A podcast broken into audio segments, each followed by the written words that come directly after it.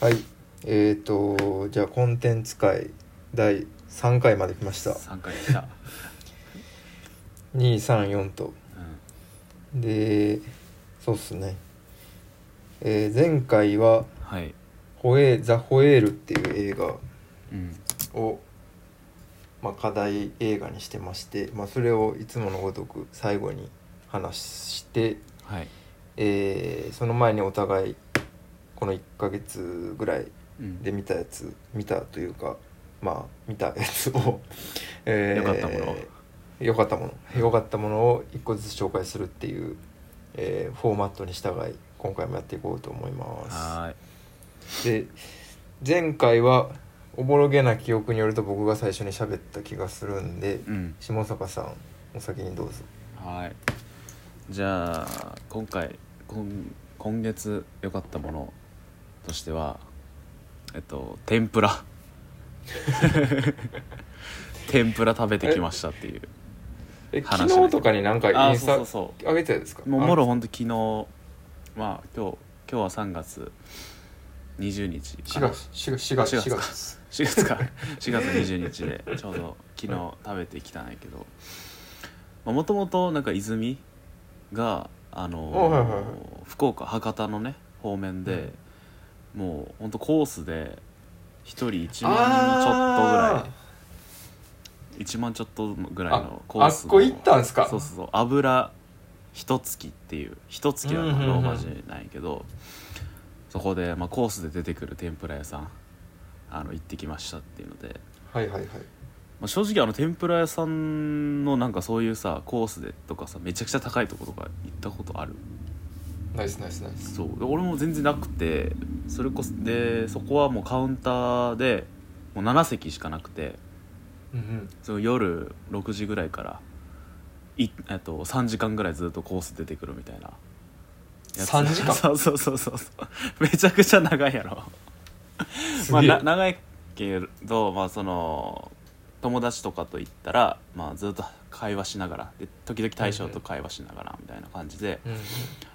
もう10分に1個とか20分に1個ぐらいまでちょんちょん出てくるみたいなあげ毎回上げてへえちょこっとずつでなんかまあ多分は季節によっていろいろ出てくるものは違うと思うけど、まあ、春やし、まあ、野菜やったらアスパラガスとかまあ人参とかあのそういうのが出てきててなんか一番感動したのはそれこそ人参でこはう人参を結構厚厚切りというかあはいあはいのわ塩水やん人参って 人そうっすね塩水のやつを横にして、はいもうそのまま切ってはいはい半分に切ってうんでそれを立てて 半分に切った形わかるかな 横に横長にの状態のやつを半分に切ってはいはいはいそこまではイメージできます、で、えー半分に切ったやつを縦にしてまた半分に切ったらなんか飛んでるみたいな形になるやんはいはいはいはいわかりますわかりま すでそれそんぐらいもう分厚いやつをはいはいはいあのーなんかコースの初めからなんかアルミホイルになんか包んでなんか揚げたり出したりしてなんかしてんなと思ったら1時間ぐらいかけてその油で揚げたりその蒸らしたりっていうのを繰り返してその結構分厚い人参をホクホクに仕立て上げて最後出ええしてくるみたいな、そしたらなんか食べたことないぐらい甘くて、へでえ食感も芋みたいな感じへえ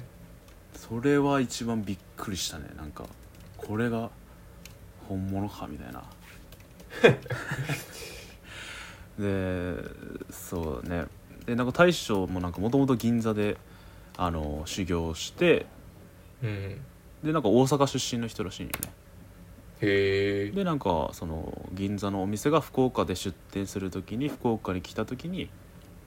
なんかこっちで奥さん見つけてこっちでもう独立したみたいなところなんよほー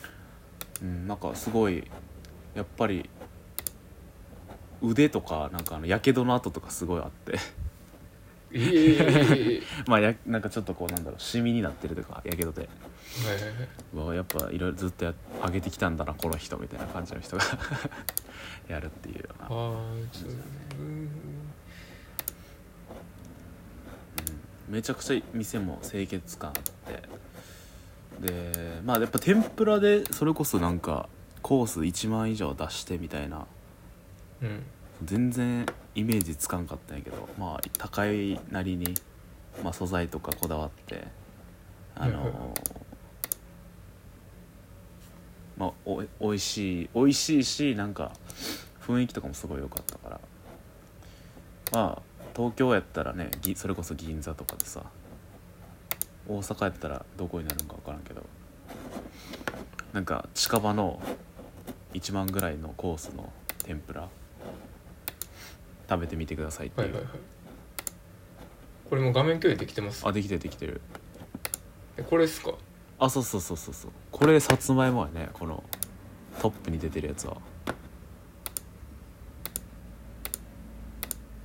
あこういうあ感じそうそうそう7席、まあ、今回は8席がここにあるのは多分最大8席ぐらいだねうーんうーん令和元年ってついこの前じゃないあですかできたそうの4年かなあじゃあ5年かまるまるそうですねそうそれおいででもう一個なんか面白かったんがなんかねあのー卵かけご飯なんやけど多分そあこのうジャンルにあこれこれこれかかなあそうそうそうそうそうそうあのー卵黄を揚げててはでも揚げてるんやけど中とろーってこう割ったら出あてくうるみたいわなうわうわうわうわうわで下にウニが敷いてあってご飯があってちょっと醤油がかかっててみたいななんじゃそれそうめちゃこんな贅沢なタイ食いもんあんのみたいな感じの食いもんやったねあれ運営としてまあこうほ予約するんやったら多分ホームページからじゃないとできんのちゃうかなえ下坂さんどうやって行ったんですかこれは車でね行ったかな車で近くのパーキングエリアに止めてうーん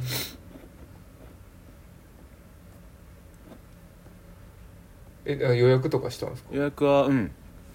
予約はね、まあ、相当早めにあの4月、まあ、今月行ったけど1月に予約してまあその時はまあ全ほえ然余裕であったから、まあ、そこまでもう全然ないっていうのはないないんやけど、うんうんうんまあ、ちょっとこう1ヶ月前ぐらいにはちゃんと予約しとかなかなっていうイメイメージだね1万3000円ですか1万3000季節の任せですはあえこれもうなんていうかペアリングっていうかお酒ついてんですかいやついてなかったね別やねなるうんだからまあ1万5000円ぐらいかなイメージはいはいはいはいはい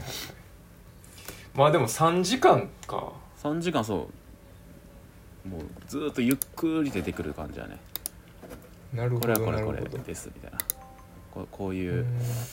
あのー食べ物でみたいななんか食ったことないなんか小魚モロコっていうなんか琵琶湖におる 琵琶湖におる小魚食べさせられたね、うんまあ、それはまあ普え通ーなるの小魚だなっていう感じだけど、うーもんそういうとこ行ってみたいですね一回う東京やったらね多分いっぱいあると思うけどねそれこそまあねへえまあなんか伊豆からねなんか噂は聞いてたんですよあそう泉がねそれこそストーリーで上げてて「これどこにあんの?」って言ったらうん「ここここ」みたいな感じだったからちょっとぜひ行かんといけんなって言って速攻で予約してやっと昨日行けたっていう感じだねなんかこんな調子でなんか本物の〇〇というかなんか超 ハイハイクラスの〇〇っていうのをちょっとこっからなんかちょこっとずつあの食べていきたらいけたらなっていう感じで思ってる、まあ、次なんだろうな寿司とかねああもうなんか寿司とかあんなのきりないでしょ、うんだってまあめっちゃ多分相当さ東京のさやばいとことかさでも10万とかするでしょ多分そうすいませんねキューベイとかでしょ、んなんか化け物でしょまあそこやっぱ1万ぐらいやね多分1万ぐらいでうんちょっと LINE で1万ぐらいの LINE でまあそこそこ良さそうなやつをちょっと食べていけたらなっていうなんかまあそのぐらいあとまあ鉄板焼きとかはいはいはい、うんそういうのとか1万ぐらい出したらどんなのが出てくるんだろうっていうのはすごい気になってるから、うんちょっとそういうのを試していこうかなっていう思ってますそうですねはい勉強になります 勉強になりますでえっ、と私はですねはいあれいつやろうな2週間ぐらい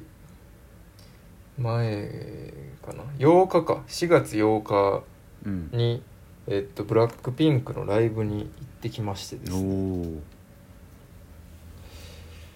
おこれまあなんかそもそものなんで行きたいみたいなとこからちょっとお話しすると、うんうん僕なんか一時期結構もう半年とか1年ぐらい前ですけど、うんあの YouTube とかうん Netflix とかで、うんなんかテイラー・スウィフトとかうんうんなんかそういう世界クラスの人のライブみたいなのめっちゃ見てたんですようんおーなんかもう桁ちゃうやつみたいな、うんに日本ではうんうんでなんかもう YouTube 越しというか画面越しでもなんかなんていうのなんかこれがエンタメかみたいななんかもうーんうもう感動感動する以外の選択肢ないみたいかんあ選択肢与えられてもらえないんやもうそこまでいったらな、はいうんなんかもう圧倒的な演出でうんもううん感動するしかないみたいなおーでそっからなんか世界クラスの人のライブに一回行ってみたいみたいな憧れがずっとあって、うん確かにまあ誰究極言えばまあ誰でもよかったっちゃよかったんですけど、うんでそのブラックピンクがワールドツアーやりますみたいうなん話になってなんかインスタグラムとかでビャーって情報流れ出したんですけど、武道館でややったんだっけえっと、東京ドームですねあ東京ドームなんだあそっかそっかでうんなんかタイとかう、んなんかチャイナとか、うんなんかその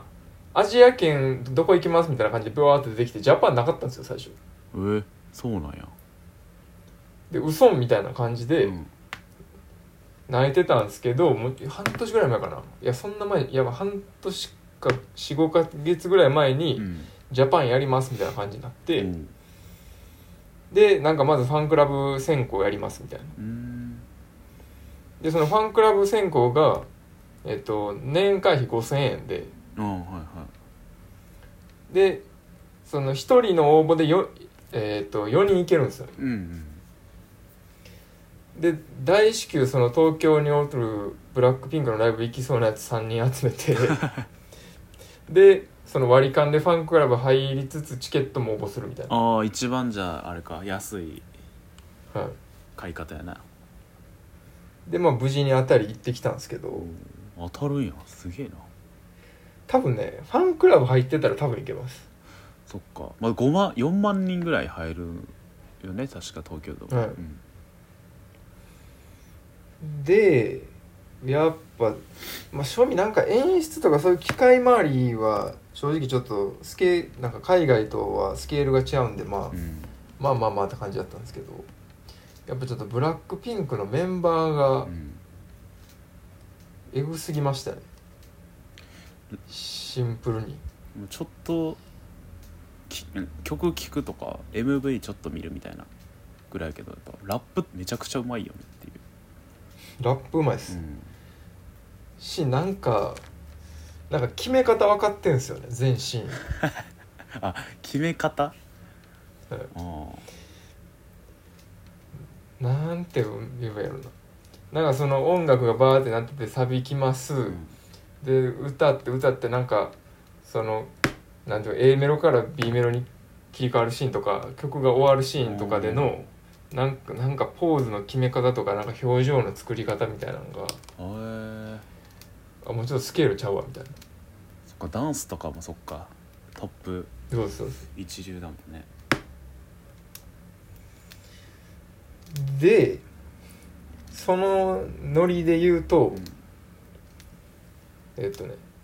先週の土日かなうんえっと、コーチェラっていう多分世界で一番やばいフェスがアメリカでやってたんですけどうんへえ紅茶らへ去年な宇多田ヒカルとかも出たんですけどえでそのコーチェラのその鳥うんを誰がやるかって毎年めっちゃ話題になるんですうよんで今まではずっとなんかその白人とかなんかそういう人ばっかりやったんですようんうんでブラックピンクも4年ぐらい前に初めて出たことはあったけど、うんなんか途中でちょろっと出ただけみたいなうんうんで今年初めてそのブラックピンクというかまあアジア人初でその紅茶らの鳥になったんですよねブラックピンクがへえほんでもうアメリカ人ぎゅうぎゅうでもう多分うん万もう多分もううん万人ぐらいおってうんみんななんかピンクのなんかあの光るやつ持ってうん韓国語歌ってるってなんじゃこの世界線みたいなすごいなあ韓国語バージョンえなんか英語のイメージだけど韓国語バージョンで歌うんやなんかね英語の曲もあるし普通にシンプルにその韓国語オンリーの曲もあるんですあよそうなんだうんでだからた最近出た曲とかはやっぱ結構英語メインのやつが多いですねあでも最初の方は韓国語ありきのやつも結構ですだから東京ドームのやつとかも韓国語結構ありましたーねあそうなんやへ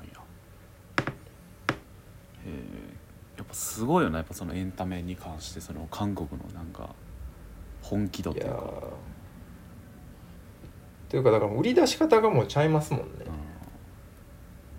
初めから世界見てるんでうん、うんうん、やっぱジャニーズとかなんかあれじゃダメっすよ ジャニーズね今だいぶいろいろ合ってるみたいやけどはいってぐらいっすねブラピのライブ行ってみたいなそういうのいやブラピのライブはちょっとマジで一回行ってみてほしいですね、うやっぱ最初の方は結構なんか韓国とジャパンメインに活動してたみたいなとこあるんで、んうんうんやっぱ彼女たちも結構なんかもう日本語日本もうコロナ経て長いこと来てなかったんでもうなんか日本語だいぶ忘れてました けどなんか日本に思い入れあるみたいな感じなんであ多分ワールドツアーやったら多分絶対入ってくるーうんと思うんでそういうドームの時とかね行かないかんわでなんか TikTok で大バズりしてアメリカにも波及していったみたいな感じらしいですねあ TikTok なんやなんかやっぱりそのそれこそ売り出し方みたいなやつでさなんかこの前見たんがそのミュージックビデオっていうかまあその音楽のそのリリースの方法もなんかめちゃくちゃ種類があるらしくてはいはいはいそのまあ曲と、まあ、ミュージックビデオぐらいいや普通はそこにうんなんかダンス動画とか、はいあとは各メンバーのそのアップになった動画とか、うーんうーんなんかそういうなんか一つの楽曲でもなんかいろんな角度というかでさめちゃくちゃ出しててそういう意味でもなんだろうなんかもうファンのこうかかゆいところに手が届くというかなんか全部見れちゃうみたいなねうんしかも無料でみたいなそういうのでやっぱすごい本気なんだろうなっていうのはあるよね。やっぱその一つのなんかコンテンツに対してのなんかこすり方がうまいですねあそでうそのダンス動画とかもほんまにまさしくてあのメンバーが普通になんていうかな事務所のダンス教室みたいなーうんうんうん事務所で練習するだから周りがほんまに殺風景 のあー鏡の前でうんただ踊ってるだけみたいな動画なんですよ本当のダンスだけみたいなねほんまにダンスだけ演みた出いななしのでだからそれでみんなだから JK のなんかダンス部とかそれ見て踊るやんみたいな、うんうんまあハマるやんみたいな話なんですよね。歌うだけじゃなくてね踊っ一緒に踊ったりとかはい、そういうのでなんか本当に全部で楽しめるっていうのは本当すごいなっていうのは、まあ、ジャニーズがちょっと頑張ってほしいですねまあそうですねちょっとまあそうですねあのそうですね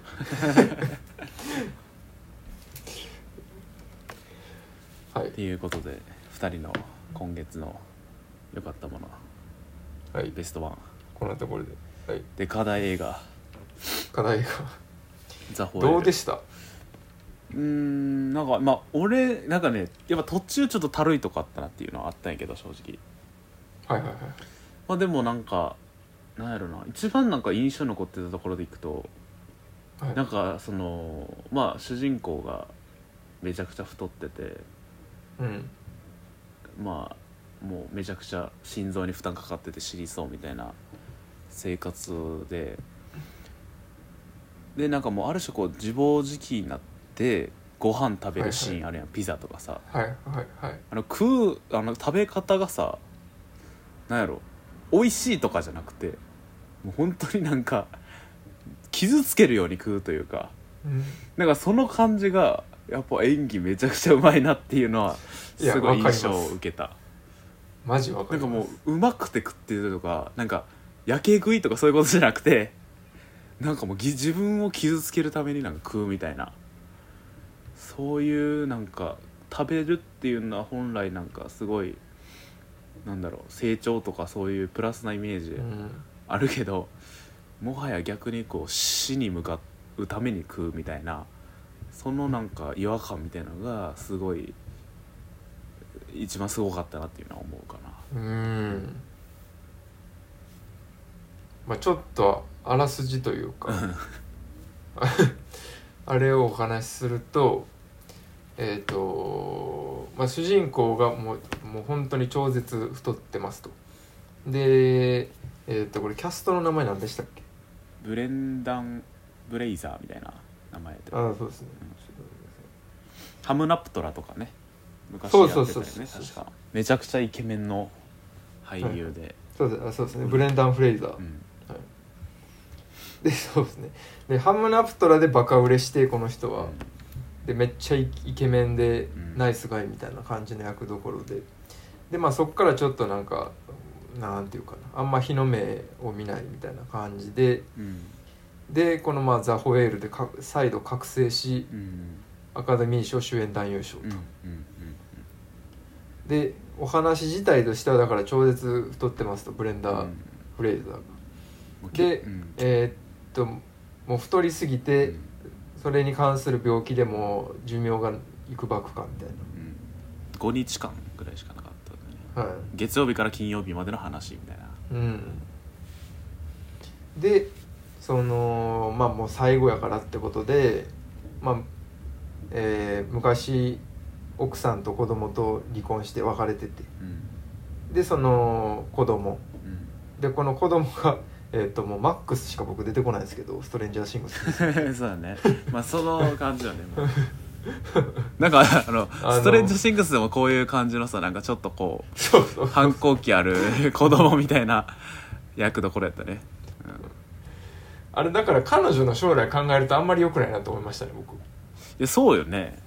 だからなん本か当にああいう役しか来やんくなるんじゃねって思っちゃいました そうよねなんかあの反抗期真っ只中のティーンネイジャーみたいな、まあハマり役なんですけどそうよねめちゃくちゃそうハマり役だけど、でまああのストレンジャーシングスのマックス役っていうあの子っす、うんああのの子ねが娘さん、うんでまあその娘さんとのやり取りとかう、んまあ本人の人生観および、えー彼を見てくれている看護師さんとのやり取りみたいなのが、まあメインうんですかねいやこれ、そうだね何がテーマなんですかね結局これうーんテーマで言ったらなんなうーんまあうーんなんかまあ疎遠になった娘うんに「ごめんね」って いう映画「ごめんね」って言いたいけ どもう娘もめちゃくちゃキレてるしなかなか言えんけど、で自分はなんかすごいずっと間違って今もうめちゃくちゃ醜い姿になってるけど最後ぐらいは一番大切な娘ぐらいにはいいところいいところいいところ見せたいというか、まあ、ちょっと謝りたいとか、そういうのをこううんうん伝えたい、まあ、家族の話ではあるかな、うんまあ、父と娘が軸なんかな中心でいくと、うんうんそうっすねうんそうですねなんか僕直近で見た映画がそれこそ「エブエブ」やったんでうんうんうん、要は A24 が連チャンやったんですよああそうそうねで僕け結構割と事前情報なしで行ったんですけど吠える、はいうんだから最初30分ぐらいでやっぱ思ったのは、うんなんかそういう今の、まあ、トレンドっていうふうには言いたくないですけど、うんうんなんかそういう LGBTQ とか、うんうんそういうなんか人種差別みたいなのをなんていうかななんか臭くない感じでストーリーにお落とし込むのがやっぱうまいなと思いましたね。うんうんうんまあそうだよね主人公めちゃくちゃゲイでうん別れたその前の奥さんたちと別れた理由もなんか先生やってた時にうん生徒がめちゃくちゃタイプな生徒がおって、うんで恋に落ちてみたいな感じだったもんね音であの看護師看護師さんもアジア人じゃないですかそうだよね確かにでなんか僕が一番なんかそういう感じの映画でなんかなんやねんこれと思ったのが、うんちょっと話出るんですけどうん「スター・ウォーズの」うんあの何だっけなスター、えー、とスカイウォーカーの期間はいはいはいはいかな最新の「スター・ウォーズ」サーガ三部作ののやつ、はいはいはい最新最新の3部作の3作目ですね、うんうんでなんか最後勝って国軍に勝って、うんうんまあ、あの勝ち方もよく分からなかったんですけど勝 ってまあ、勝手っていうかなんか最後も協力プレイみたいになったよねなんか協確か力プレイでうんあのボス倒して、うんボス倒したのはいいんですけどボス倒してなんか倒してからなんかその後ろにおるなんか家来みたいなのうがんうん一気になんかゴーストみたいに消滅するんですよ、えそれなんでっていうまあまあじゃあそれはどうでもいいそれはそれはなでまあ買ってわーってなんか喜んでてうんで急なんかいきなりなんかその女性同士がキスするシーンがななんかワンカットペンってうんペンって入ってくるんですよなんかわざとらしすぎひんみたういんななんか取ってつけた感っていうねそうそううんそうでこれ一番なんか良くないそういうのの入れ方やと思ってて、うんまあパフォーマンスでしかないじゃないですかそういうのってうんうなんかんうもんう配慮してますせみたいそうだね突然感あるよねな、うん、だからなんか「エブエブ」にしても今回の「ザ・ホエール」にしてもうんなんかアジア人であることとかうんそれこそゲイであることっていうのがストーリーを構築するでなくてはならないものなんだけうどんそれ自体が主たるテーマではないみたいうんうんもうなんかあって当たり前みたいなねな、はいも、はやそれがまずさすがっすって感じでしたねあー確かに でストーリー自体はほんまなんかなんかずっと辛かったですよねまあそうねずっとずーっとね確かにあのうん重くなる感じだでずっと外雨降ってて、ねそう暗いしねあの絵うん絵もはい、あれ見えてますあ見えてる見えてるあ OK です OK ですうんでなんか途中でなんかちょびっとだけなんか笑うシーンとか23回あるじゃないですかうんうんちょっとしハッピーなシーンみたいうんうな、ん気持ち程度にでああハッピーハッピーみたいな思ったらなんか5秒後には行き詰まらせて死にそうになってるみたいなそうだね、まあ、アジア人のあのね看護師さんのあの、なんだろうギャグギャグっていうかそのジョークうんみたいなのはちょっと笑わせてくれるけど、うんでももうそもそもだめかっらちゃしもんうなどんかそうやしみたいなね喜ぶ暇もないみた いなあれ辛かったなうんそうだねでもなんか最後ねなんかパーってこう明るくなる感じはいはいはいはいであれはなんかまあどうなるのもうなんかあれ,、まあ、あれでよかったんやろうかねまあその父親的にはよかったやろうけどさ、まあ、いわゆるマックス役のあの娘うん的にあれなんかすごいトラウマになったんじゃないかなみたいなっていうなんか最後までその父親のあの太ってるうんうんうんのがやっぱこう自分のあ謝りたいっていうのは娘のためっていうよりかはやっぱなんか自分の死ぬ前うんうんにううなんかやっときたいことみたいな感じで、うんうんうんうんうんそうすねでもまあでもそういう風になるよねっていうのは分かるっちゃ分かるけどっていうねうんなんか途中中だるいみたいな感じはなんかどこら辺で感じましたうーんあの宣教師のところとかですかあそうだね宣教師そうやな宣教師で確かになんかこいつなんかあるんやろうなっていうので、まあ、途中かうらんそれこそ本当に宣教師じゃなくてまあもともと宗教系のとこってなんか逃げてきたみたいなのでなんかこっからなんかもっともっとなんか絡んでくるんかなっていうかさそのもっとどんでん返しあるんかなと思ったら、ああ宣教師は宣教師だけで完結するんやみたいな そいつの中では終わるんやっていううんのもあったりまあそこかななんかそこでもっと宣教師のやつが ガラッとこうなんか風景を変えてくれるんかなと思ったら、まあ、ずっと、うん あのあの部屋の中の話やったっていうのはね、うんうんまあ、密室もののやったなっていうのででもこんだけ部屋の中の話部屋一つの部屋のだけでさうんうんまあいろいろ広がりというかそこに集まってきた人たちのドラマみたいなうんのは、まあ、じっくり描かれとったから、まあ、それはそれでい確かに確いかんにかなっていうのはあるよねそれはありますねなんか映画見てるなっていうのはうん見ながら感じてましたね結局主人公一歩も外で出ないもんね確かなんかまあピザ取る時に一歩ぐらい出たかもしれんけどは一歩も出てないよね確かい一歩も出てない ですで回想シーンとかもないんであそうよね確かにマジでそのリアルタイムにうん起きてることというかそれだけでそそうねの描写だけでせやってるセリフだけで過去のこと喋ってみたいなうんまあなんか映画映画っていう感じだよねあとまああれですねなんかエブエブとのなんか共通点を無理やり見出すと、うなんか人間参加かなって思いましたよん、僕あー確かにあのマックス、まあ、マックスじゃない けどま、ま、マックスが結局ほんまにいいやつなんかそのマジで邪悪なやつなんかって分かんないじゃないですかうんまあでも最初から最後までねなんかすごい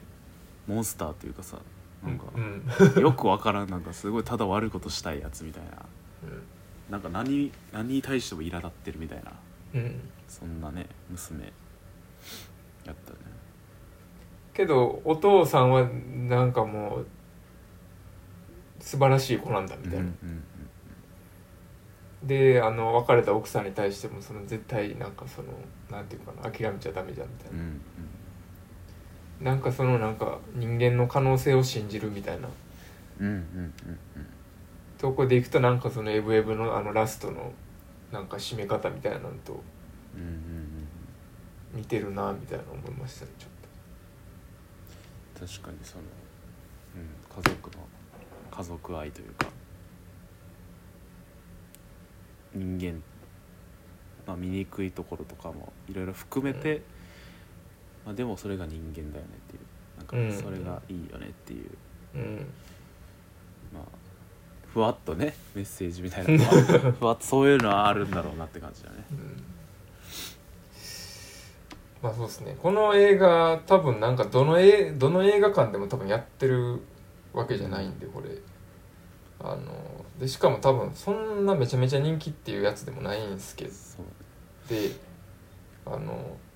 うかうかしてると見れなくなっちゃうかもっていうとこなんでうんぜひ興味ある方はうんなんつったってアカデミー賞主演男優賞なんうで、んまあ、演技はまあやっぱピカイチェリすごかったなっていうあの食ってるシーンだけでもまあ俺はすごいなって思ったうんなんうかんそこだけ見てでもなんかすごい良かったなっていうなんじだゃから結局あれ太ってるっててかあっこまで太ってるってその身振り手振りでなんか表現するってほぼ無理なんでもうもう顔芸勝負っすようね、ん顔芸とかなんか息遣いとかはなんかいなんか雰囲雰囲気というかいやそういう点ではだからほんまにすごかった うん本当にデブなデブなデブディティールがすごかったっていう感じかないろいろ、そうですねうん、まあなんか暇な人ぜひなんかなんていうかななんかその感情の引き出しというかなんかそういうのが増える映画かなっていうふうにまあなんかいいことあってちょっと調子乗ってるなって思ったらちょっとこれ見てあ の気も気分ちょっと落としてあそうそうのそう平常運転にしてもらったらいいかなと思います間違いなくハッピーな気持ちにはなら ないです僕マジで次の日会社ちょっと行けない辛かったくらいくらいましたうんさてじゃあ次の課題映画、はいはい課題なんかどうし前ます回か俺覚える言ったから次ザキヤマ気になってるやつあるジョン・ウィック言おうと思ったんですけど日本はあれ公開遅いっていうちょっとクソ仕様でほうなんやまあワイスピ見ますああそれえ5月やったっけ5月5月19っすああありやな YSP ありやな全然もう真逆みたいな映画 や何も考えんと何も考えてどこのアクションが良かったかみたいな話になりそうやけど、まあ、でもちょ YSP もこれどいずれにせよ見ようかなっては思ってたからこれ多分ねあのー前後編なんですよねあほうなんや前後編の多分前前編のはずあでもえなんか下坂さんあります5月でいや5月いやそもそもね何があえっとね日本映画なんやけどはい最後まで行くっていうなんか予告とかでもねすごい出てたと思うけど岡田准一とあーが主演であーなんかあのあれっすか引ないんちゃかった警官が人殺したあみたそいうなやそうそつう引いちあーゃっはいてはいそのなんか死体引っ張っていくようななんか予告があったんやけど、まあ、それ5月確か5月やってそれもなんか面白そうやなっていうイメージやってあとちょっと変化球でいくと「ター」って映画知ってますえ何じゃそれター ター T TAR TAR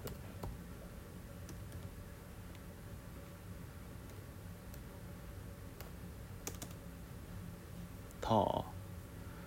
ギャガーなんだこれ指揮者でこれ結構激ヤバ映画あーこれ予告で見たわで指揮者のやつこれエブエブでエブエブが最終的に初演準優勝あの人取りましたけどうんその人かこのケイト・プランシェットっていううんうんこの「ター」の映画のこの指揮者役の人かみたいな感じでうんでアカデミー賞自体も6部門ぐらいノミネートしててなんか他のなんかなんとか賞みたいなやつではもうこの人が取ってるみたいなほうほう感じのやつでこれは多分結構激ヤバ映画っすほうあそうなんやえどうどうやばいんその何感動するみたいなこといや多分あれですねあの役役者役者ケイト・ブランシェットやべえみたいな感じになまるた演技すごいみたいなえ演技演技えー、これ 5, あの5月12って書いてあるな怪物の怪で怪演っつってるんであまあ全然ありだなこれは多分自分の中で見らんかったかもしれんこのスルーしちゃってたかもあそれはいいコメントっ す嬉しいコメントっ多す分あのそれこそ最後まで行くとあのワイルドスピードは多分勝手に言ってたから ターは課題映画じゃないと見らんかなっていうはいはいやつだね確かワワイルドスピードはみんな見るでしに、ょ、うん、とりあえず見 るっていう、うんとりあえず見てみるあれおもおもろいこと確定してるんだ課題やからねこれはちょっとちょっと苦しそうやけど苦しいかもしらんけど一回ちょっと見られていく見ていくいくっていう感じで面白い、あともうちょっと先の話すると、うんうん、あのスパイダーバース見ましたああ俺ねスパイダーマンの俺ねあれアニメのやつやね確かはいはいはい俺見れてないんよ全然それやっぱいいんやあれめっちゃいいっあすそうなんあれめっちゃいいっすえみじゃあこの後学園ものっすよ学学あ園もの学園ものまあスパイダーマンそうだろうな 学園の話だよな確かにえじゃあこの後見ようかなじゃあちょっとスパイダーバースありっすあのねほんまになんかね突っ込むところないぐらいいい映画っすこれはまだあるよね一作しか出てないよね次2作2作しか出てない、うん次2作目出るんですけど、うんで6月に2作目出るんでああちょっとそれ前見とこうはいでほん本当にいいですこれうん僕マーベル系の映画でランキングつけていただいたらトップ3入りますね、あそはいうでも直接あれよねそのししシネシネマティック・ユニバースのあれには入ってないよね入ってないです入ってないです完全になんていうかまた違うある話種です独立してる、はいじゃあ独立してる話も完璧ですし、うんあのなんかアニメの映像表現もなんかめっちゃ新しくてへえうんワクワクするしなんかそのアニメとなんか手書きの漫画みたいな要素がうんなんかすんげえ高次元で融合してるんですようんへえで曲が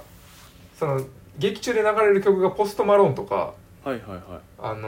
ーワールドクラスのラッパほうほうほうーがそれ用に作ってるんですようーんでサントラもあるんですけどでそれがまたなんかそのなんていうかな「君の名は」的な感じ でそのう歌とうんその劇中のシーンがマッチしてあーもうなんかさらに掛け算みたいなるほどなるほどあじゃあちょっとそれは見ようかな、なはいお願いしますうでんあとさっき大河と話してたんですけどあそあのヒロインヒロインがいるんですけどううんヒロインが、えーっとあのホークアイの女の子役おおの人が声入れてるんですよねへえっていうまああの子供ストーリーには直接関係ないですけどいや子供ってまあ子供っすねだからあのホークアイ女バージョンあ子供うんあ実の子供じゃなかったっけホークアイってあれじゃなかったっけ あれなんかめっちゃごっちゃうろ覚えでごちゃごちゃになってるかもしれんあれはねまあ表紙で出てくるねあ違うかあ違うな全然違っ たねせやせいややここの子この子っすよこの子うんうん全然違ったわ